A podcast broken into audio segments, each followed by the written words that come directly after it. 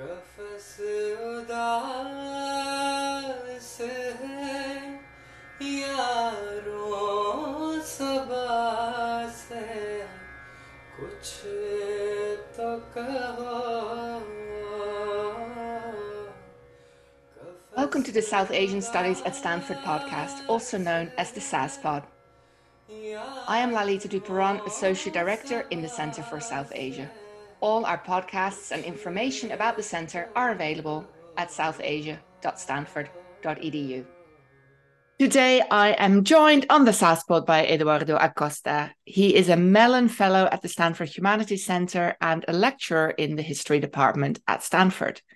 He teaches a class called History and Time in South Asia, and we will indeed be talking about history and time in South Asia. Um, Eduardo, you told me when we met that you had two big aspirations in life, and one of them was to be on the SAS pod. Now, I don't know whether to be flattered or tell you that you should aim higher, but I'm going with the former. So thank you. That is such a fantastic compliment, and I am delighted to host you Thank you for joining me today. How are you? Um, I'm thrilled to be here. Thank you so much for having me. It's literally a dream come true. So yeah, I'm, I'm really fa- uh, fascinated about being here. Thank you so much. It's amazing. Um, before we delve into your research and teaching, and we're going to spend uh, a lot of time today on those items, but can you introduce yourself, like in broad terms, to our listeners? Sure. Um, so I'm a doctor in South Asian languages and civilizations. I got my PhD from the University of Chicago in 2022, the summer of 2022. I defended. Um, Congratulations! That's very recent. Thank you. Yeah, yeah. It was, it was, it was good. Then I stay for uh, a year teaching uh, in Chicago, uh, uh, uh course in the in the college, but also I taught Sanskrit, which is always yeah. Always fills me with you know good vibes and everything um, to teach some sanskrit. Uh, and then i came here uh, as you mentioned uh, i'm a mellon fellow of scholars in the humanities. This is a postdoctoral program. I'll be here at stanford for three years.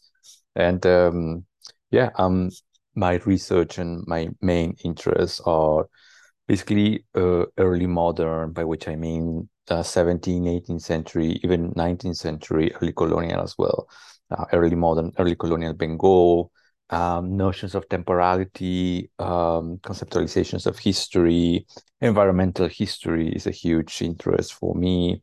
And as I mentioned, uh, Sanskrit literary cultures, uh, specifically, of course, uh, late uh, Sanskrit, Sanskrit culture in Bengal. Um, so yeah, those are my main interests for for for my career. Those, yeah, those sound um a, a big, and I, I want to zoom in a little bit. They sound very meta, I guess. Um, but before I ask you about that, tell me a little bit about uh, teaching Sanskrit because I know it's it's something that you said fills you with joy, which I don't know if Sanskrit and joy are always in the same sentence for many people. What what makes it so joyful for you, and what what are some of the texts that you really enjoy teaching? Um, yeah, I know that yeah, Sanskrit and joy usually don't go you know, uh, very well, but actually, uh, I think in the classes that I taught, uh, me and the students would really enjoy. Uh, many classes that have I have taught uh, involve a certain. I mean, m- many of them are requirements for the students. Um, so whether they're happy to take them or not, it doesn't matter. They have to take those courses. Uh, Sanskrit is completely different. Uh, right. At least in, in Chicago, um, nobody is required to, right. to, to have Sanskrit, even for students doing a South Asia major or even minor. The the requirement is to have one South Asian languages uh, language, so it doesn't have to be Sanskrit. Uh, so when you go uh, into a Sanskrit class, you know that the students are there because they actually want to learn Sanskrit. Yeah, yeah. Uh, and that motivation really changes the vibe, the pace of the course. Um, and what you are teaching, it's it's completely different. Um, besides, uh, I mean, it's very well known that uh, a great way of learning more or learning deep uh, deeper is to teach. So. I learned so much more Sanskrit uh, by teaching uh, in this uh, in this last year that I was teaching Sanskrit. So yeah, it, it was a really uh, a great joy to teach Sanskrit there. Yeah, I, I remember um, taking Sanskrit. And I'd studied growing up in Holland, you know, all sorts of modern languages, but I'd also studied Latin and ancient Greek at school, at high school. So I was like, well, how hard can this be? And whoa. uh, I yeah, for me, learning Sanskrit, and not that I ever quote unquote learned it, uh, but studying Sanskrit um, felt like much more like um, an experience of math than language to me. Like it, it required a part of my brain that that I just um, felt I didn't have immediate access to. So, but yes, very enjoyable nonetheless. Yeah, indeed, and I mean it's a great access to. I mean, obviously, great uh, literary works and uh, yeah. you know a whole mindset. So yeah, yeah, yeah, yeah, yeah absolutely, absolutely. Um, so perhaps the easiest way of finding out more about your your kind of delving in a little bit deeper into your work is to ask you what your phd was about. It's a horrible question i apologize but you know because now i'm asking you to condense what seven years of your life into about five minutes no it's it's it's a great question thank you for asking you. that. Uh, I, am going to do my best to summarize uh, that. Thank you. Um, basically my my dissertation was a genealogy of the idea of the medieval in bengal during the 19 and 19, uh, 18 and 19th centuries. Uh, by this i mean uh, was i was tracing the idea of the medieval by looking at the role that the history of the district of Nadia in central bengal now in western bengal um, like the role that this uh, region had in colonial historiography of the pre-modern past of bengal uh, I did this by looking at two aspects of the history of Nadia. Uh, one is the environmental history, actually, of the region, um, specifically the encounter with the landscape, and more specifically with the ever shifting rivers of Bengal, uh, which uh, you and your audience know. Um, they always shift course from one season to the next, even from one day to the next. Uh, the rivers are always uh, shifting courses.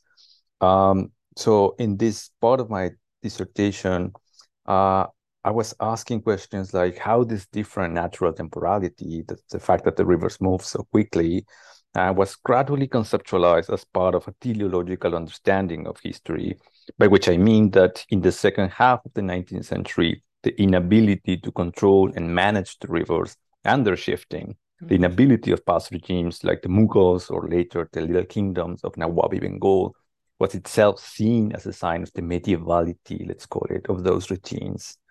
Um, the second aspect I look of the history of Nadia was uh, the cultural and literary history of the region.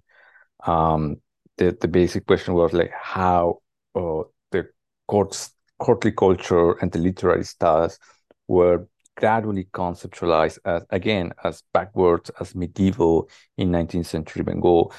Uh, of course, this was not uh, the straightforward process. There were many debates about what constituted the medieval in literary culture and what was uh, inno- what was innovative, what was modern, what was not. Um, so I trace all those debates uh, through the region of Nadia, and yeah, I think I could say that yeah, that was basically my my dissertation, as you mentioned, like seven years of my life went went into that. Yeah. Um. So let's can we talk quickly about um your use of the word medieval, which um I, I, think for me, I mean, it's it's so it, from European perspective, it's a time period from kind of 500 to 1500 BC broadly, um, but it's also an adjective meaning uh, pre-modern. Um, you used the word backward already, yeah, uncivilized. You're in need of all sorts of uh, fixing, and also, I guess, the Enlightenment you seem to use it a little bit in that sense in the way that the the the regimes were unable to control the rivers. But who was then making that judgment? And and what are other uses of the word? In in temp in temporal terms medieval in india does not mean the same as medieval in europe. So can you just clarify the use a little bit more of course, I mean, as as you know, the in South studies and and Indology uh, over two centuries, the, uh, there has been a lot of discussion what what constitutes constitutes the medieval, right? Um, especially in the 19th, uh, eh, sorry, in the 20th century, within Marxist Marxist scholarship, uh, the idea of like whether India had a medieval period or right. not uh, right. was what's really important. My use of the term is, uh, as you mentioned. Um, more broad uh, and actually you, you you you you put your finger on on it uh, uh, i'm looking at the tension between uh, using the medieval as a temporal marker, as a period, as a periodization device, uh, something to divide between the modern and the pre-modern, um, but also as the uh, the use as an adjective. Um, uh, so I, I, I try to trace that tension uh, between just taking the medieval as meaning whatever came before uh, the onset of British colonialism in Bengal, and this whole set of attitudes about uh, on looking at the past of the region and finding them, as I mentioned, backwards. Um, so so yeah, I uh, uh, responding to to your question about who uses the the, the medieval at the beginning is obviously um, I mean all this is found in the colonial archive and at the beginning uh, I traced this idea mainly in gazetteers um, written by colonial officers, British officers. Um, but as the 19th century advances, the idea of the medieval is slowly uh, permeating into uh, Bengali writers themselves. Uh, so they begin to adopt the idea of the middle period um, to describe uh, some of the cultural past of Bengal.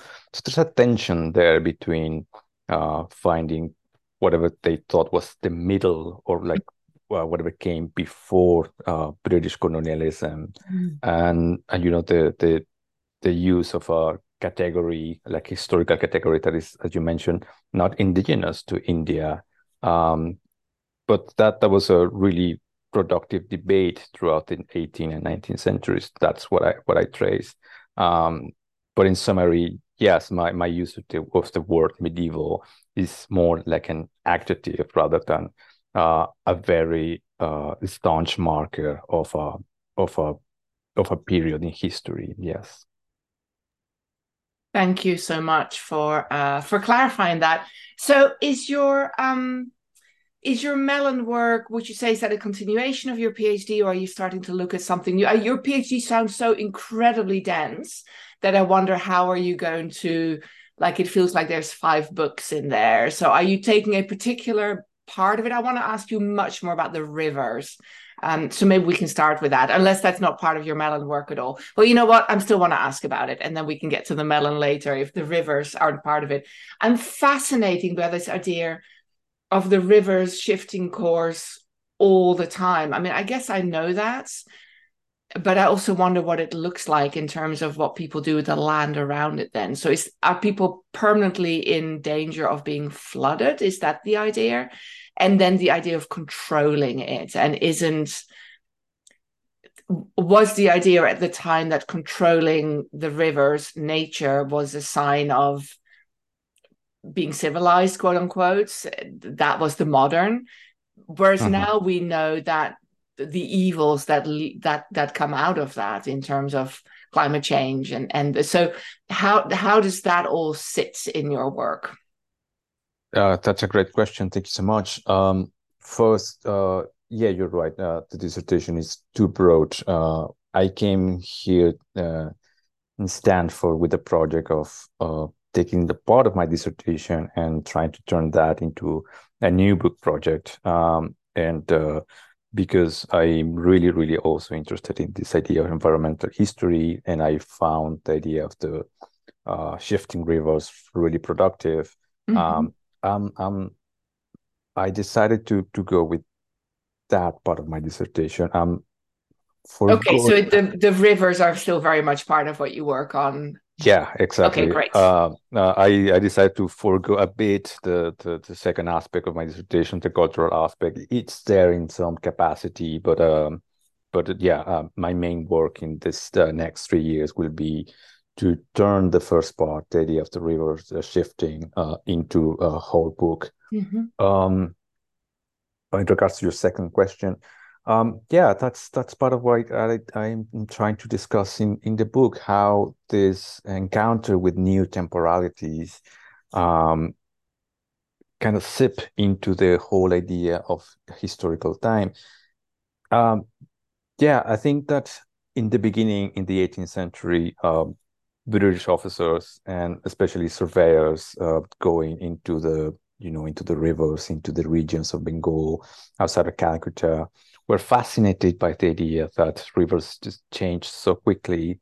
And uh, there are many descriptions of whole villages moving into these uh, new islands that emerge in the rivers, uh, islands of, uh, formed by silt, by sand, um, carried by the waters.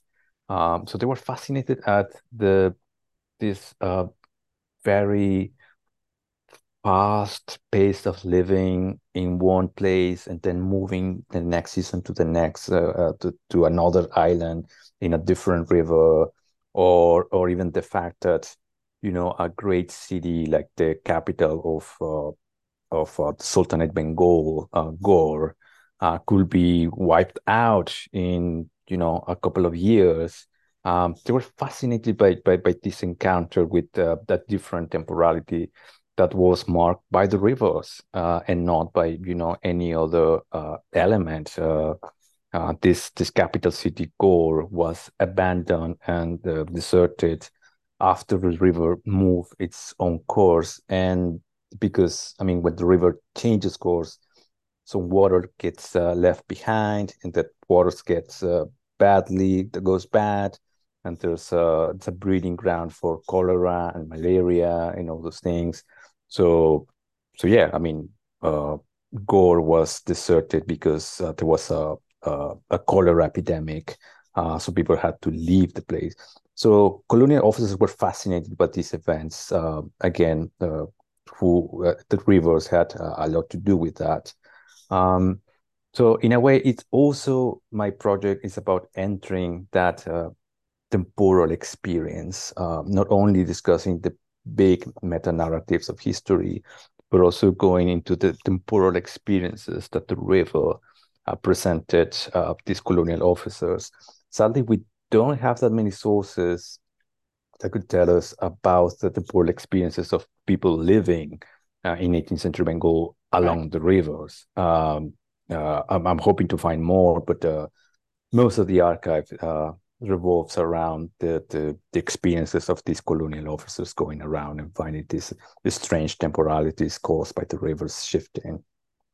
Do you think? I mean, I'm sitting here uh, thinking about water from a Dutch perspective. Mean, we we grew up, and I'm sure this is still very much the the the mindset in the Netherlands that water is there for us to control it because it's it's it's it's us or it, right? right. Yeah. So if you don't control water in the Netherlands, you're done.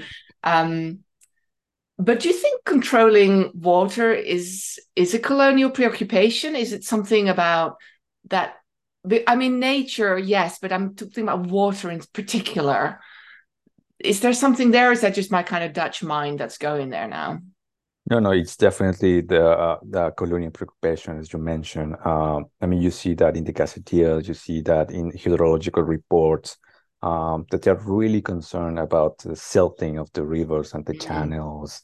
Um, they're really concerned about uh, Calcutta losing, um, you know, water flow from the Bhagirathi River.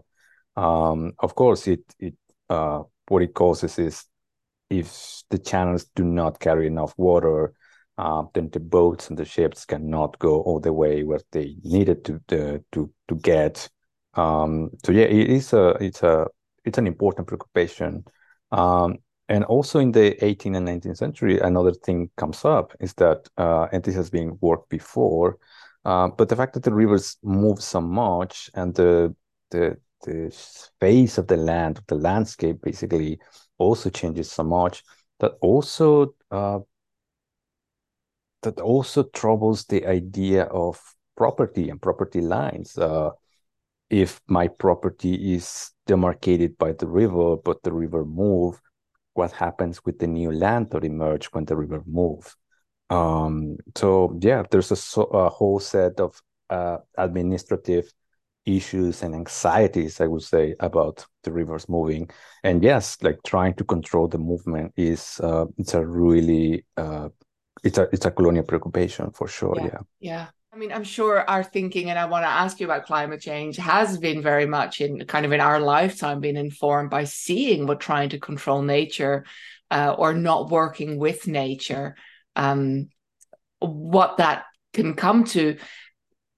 do you do you go there in your book do environmental you men you mention environmental history but i don't know to what extent environmental justice comes into that um, yeah this is something that i'm still working on um, definitely climate change and our current climate crisis was a, a motor for for me to to study this um, i mean i've always been interested in uh, environmental history, animal studies, basically the non-human um, part of scholarship. Um, but as I was studying the history of the region, I found a lot of writing around the rivers. So I thought, okay, something's going on with the rivers. Right. Um, so so that was a way for me to combine these uh, preoccupations with environmental history and this particular region that I wanted to study.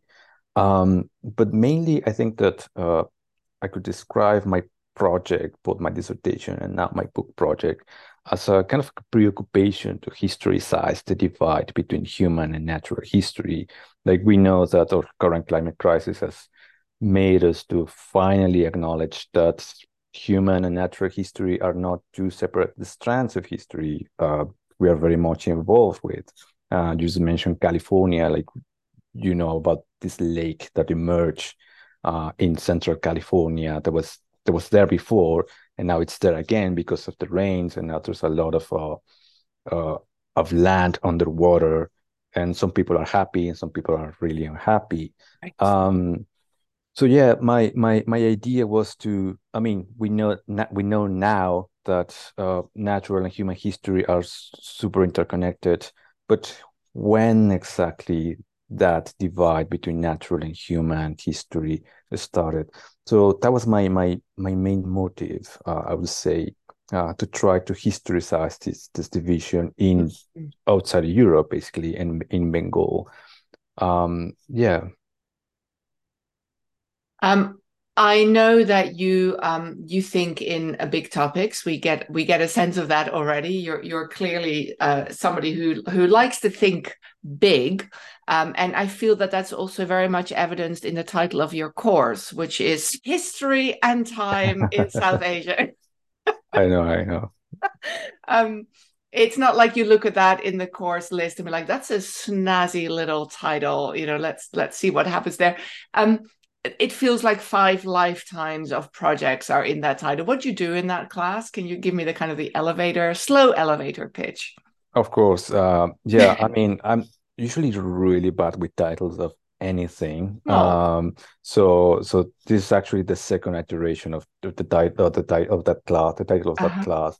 I think the first title uh, of that class, which I taught in Chicago, was something like um, experiencing experiencing and thinking time in South Asia through the ages of antiquity to modern or something. It was really long, really, right, really long. Right. So, this is, it, then history and time is snazzier for sure.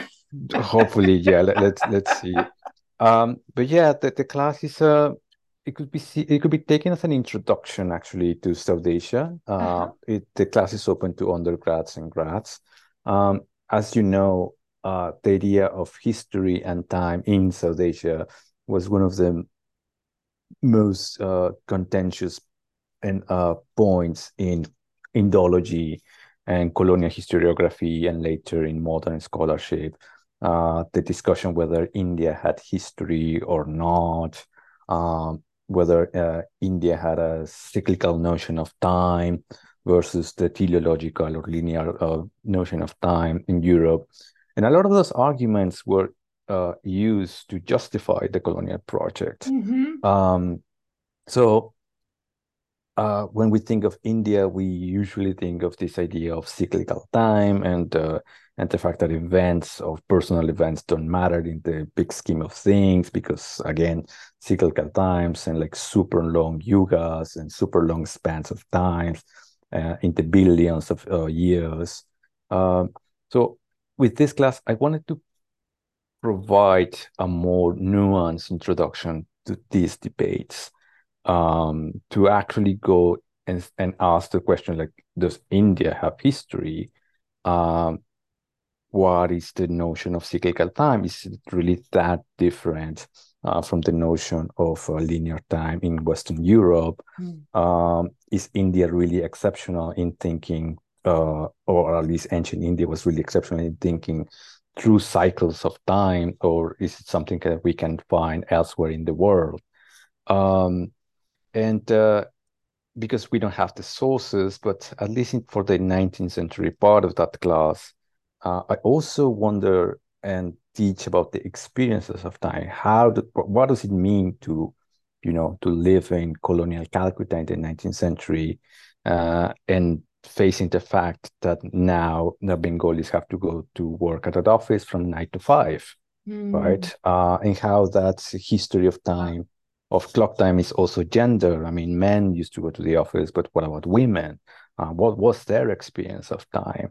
So all in all, it's a class that covers yes a lot of ground uh, from antiquity to colonial times. Um, but yeah, the main thread is about uh, experiences of time, like how to get into that, um, uh, let's say, mindscape of time, how to inquire about uh, different notions of articulation of the past, the present, and the future. Yeah. When you say time is cyclical, um, yes um, but different religious traditions look at that differently so do you delve into that a little bit as well yes um, i have a, a, comparative component to the class uh, which i like to call uh, other latitudes different times um, in which i uh, I try to give my students uh, a reading, uh, either a secondary reading or or a primary source, looking at a different temporal culture elsewhere. Um, I have readings on, uh, of course, I, I have uh, this uh, really uh, well known uh, description of time by Augustine in the in the medieval period in Europe. I have notions of I have readings looking at the Seleucid Empire uh, probably in the sixth uh, century. Um, yeah, I have different components, uh, comparative components, uh, looking at other temporal cultures outside of India, and uh, but also even looking at Europe. Um, so yeah, I do look at uh, at how other cultures might have thought about cyclical time, not only India. So yeah.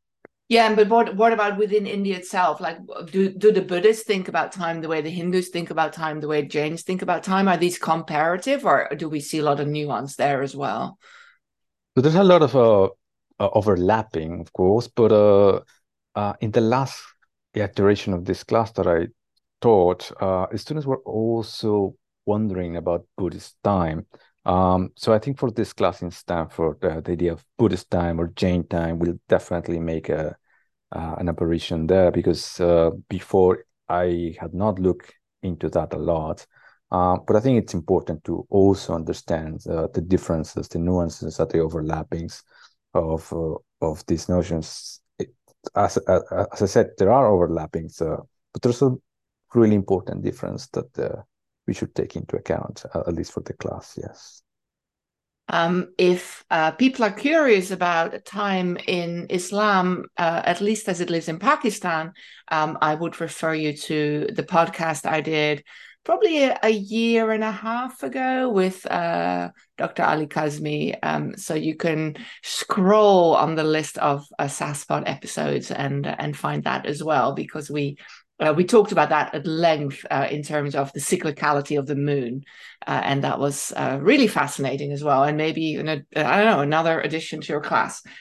Um, let's talk about time because I feel um, okay. How to word this? I I feel um, that this um, preoccupation or maybe even obsession with time and timeliness uh, is is a, a, a, global north or northern European. Um, I want to say white, but I feel it's smaller than that. Mm-hmm. A prerogative. Um, I feel so many cultures. I mean, you already alluded to that, but not not just historically. Like even in the current moment, cultures think differently about time and for me the, the the life that i've been socialized in those cultures those groups are always depicted as as somehow less than. Mhm. um, i'm i'm throwing air quotes in and my listeners can't see that. Uh, less than in quotes. Uh, not developed not modern and not efficient. There's a humor in that like you know in the idea of indian stress uh, stretchable time or Mhm. um th- different ways that people express that. But it's it's not never quite as good as whatever regular time is what are your views on that and and how does that play out in your class I think that's uh, one of the more most important components of the class. I to, I mean, you're right. Uh, even now, we use uh, adjectives like primitive or backwards like so easily. yeah Uh, we dismiss uh, other cultures, or even not even at the level of cultures, but even like at the personal level, you would Mhm. say, "Oh, that's backwards," which is a temporal term at the end of the day. right Uh, even though right you might be referring to, I don't know, their political affiliations or something like that. You are doing that through uh, with temporal term. You're saying that's primitive, that's that's medieval, that's feudal. Um, the idea that those things uh, belong to a different time, not ours.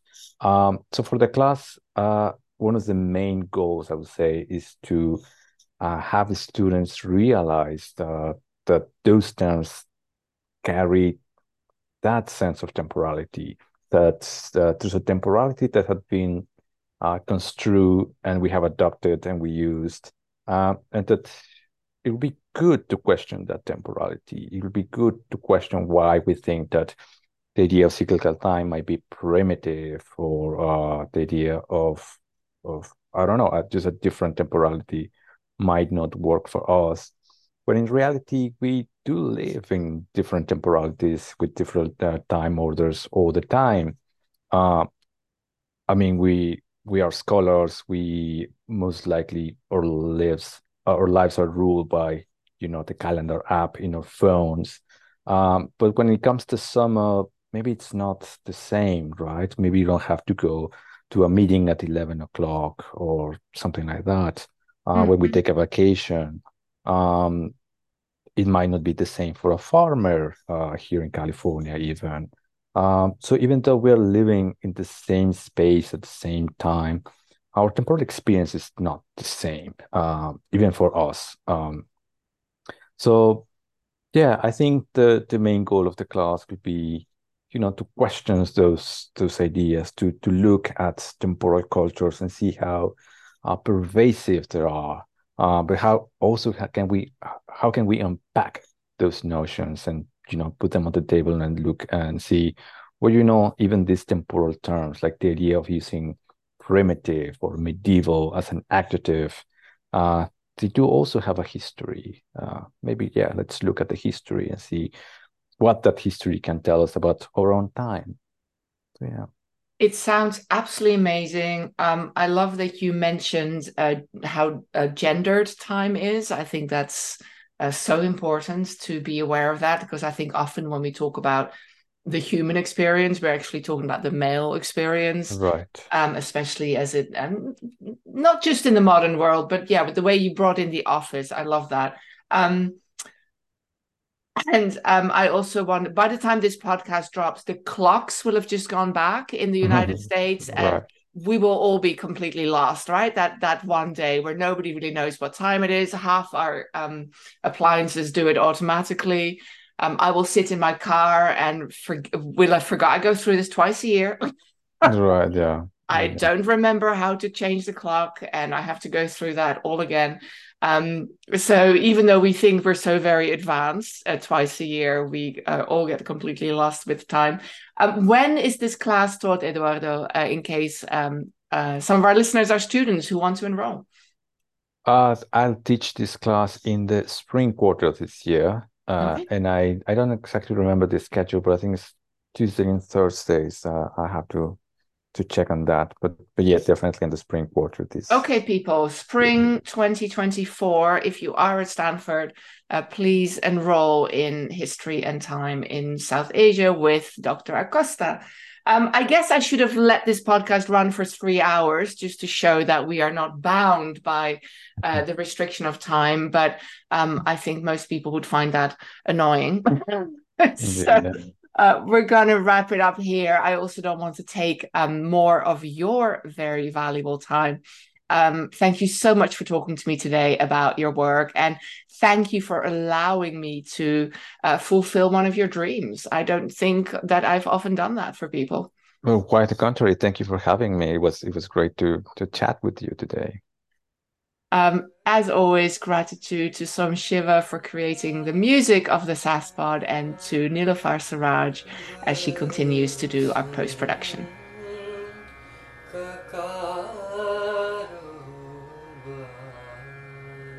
Thank you for listening to the SaaSpod, the South Asian Studies at Stanford podcast. Find out all about the Stanford Center for South Asia at southasia.stanford.edu and find us on social media. We are on Facebook, Twitter, and Instagram. Thank you for joining us, and I hope you can tune in again soon.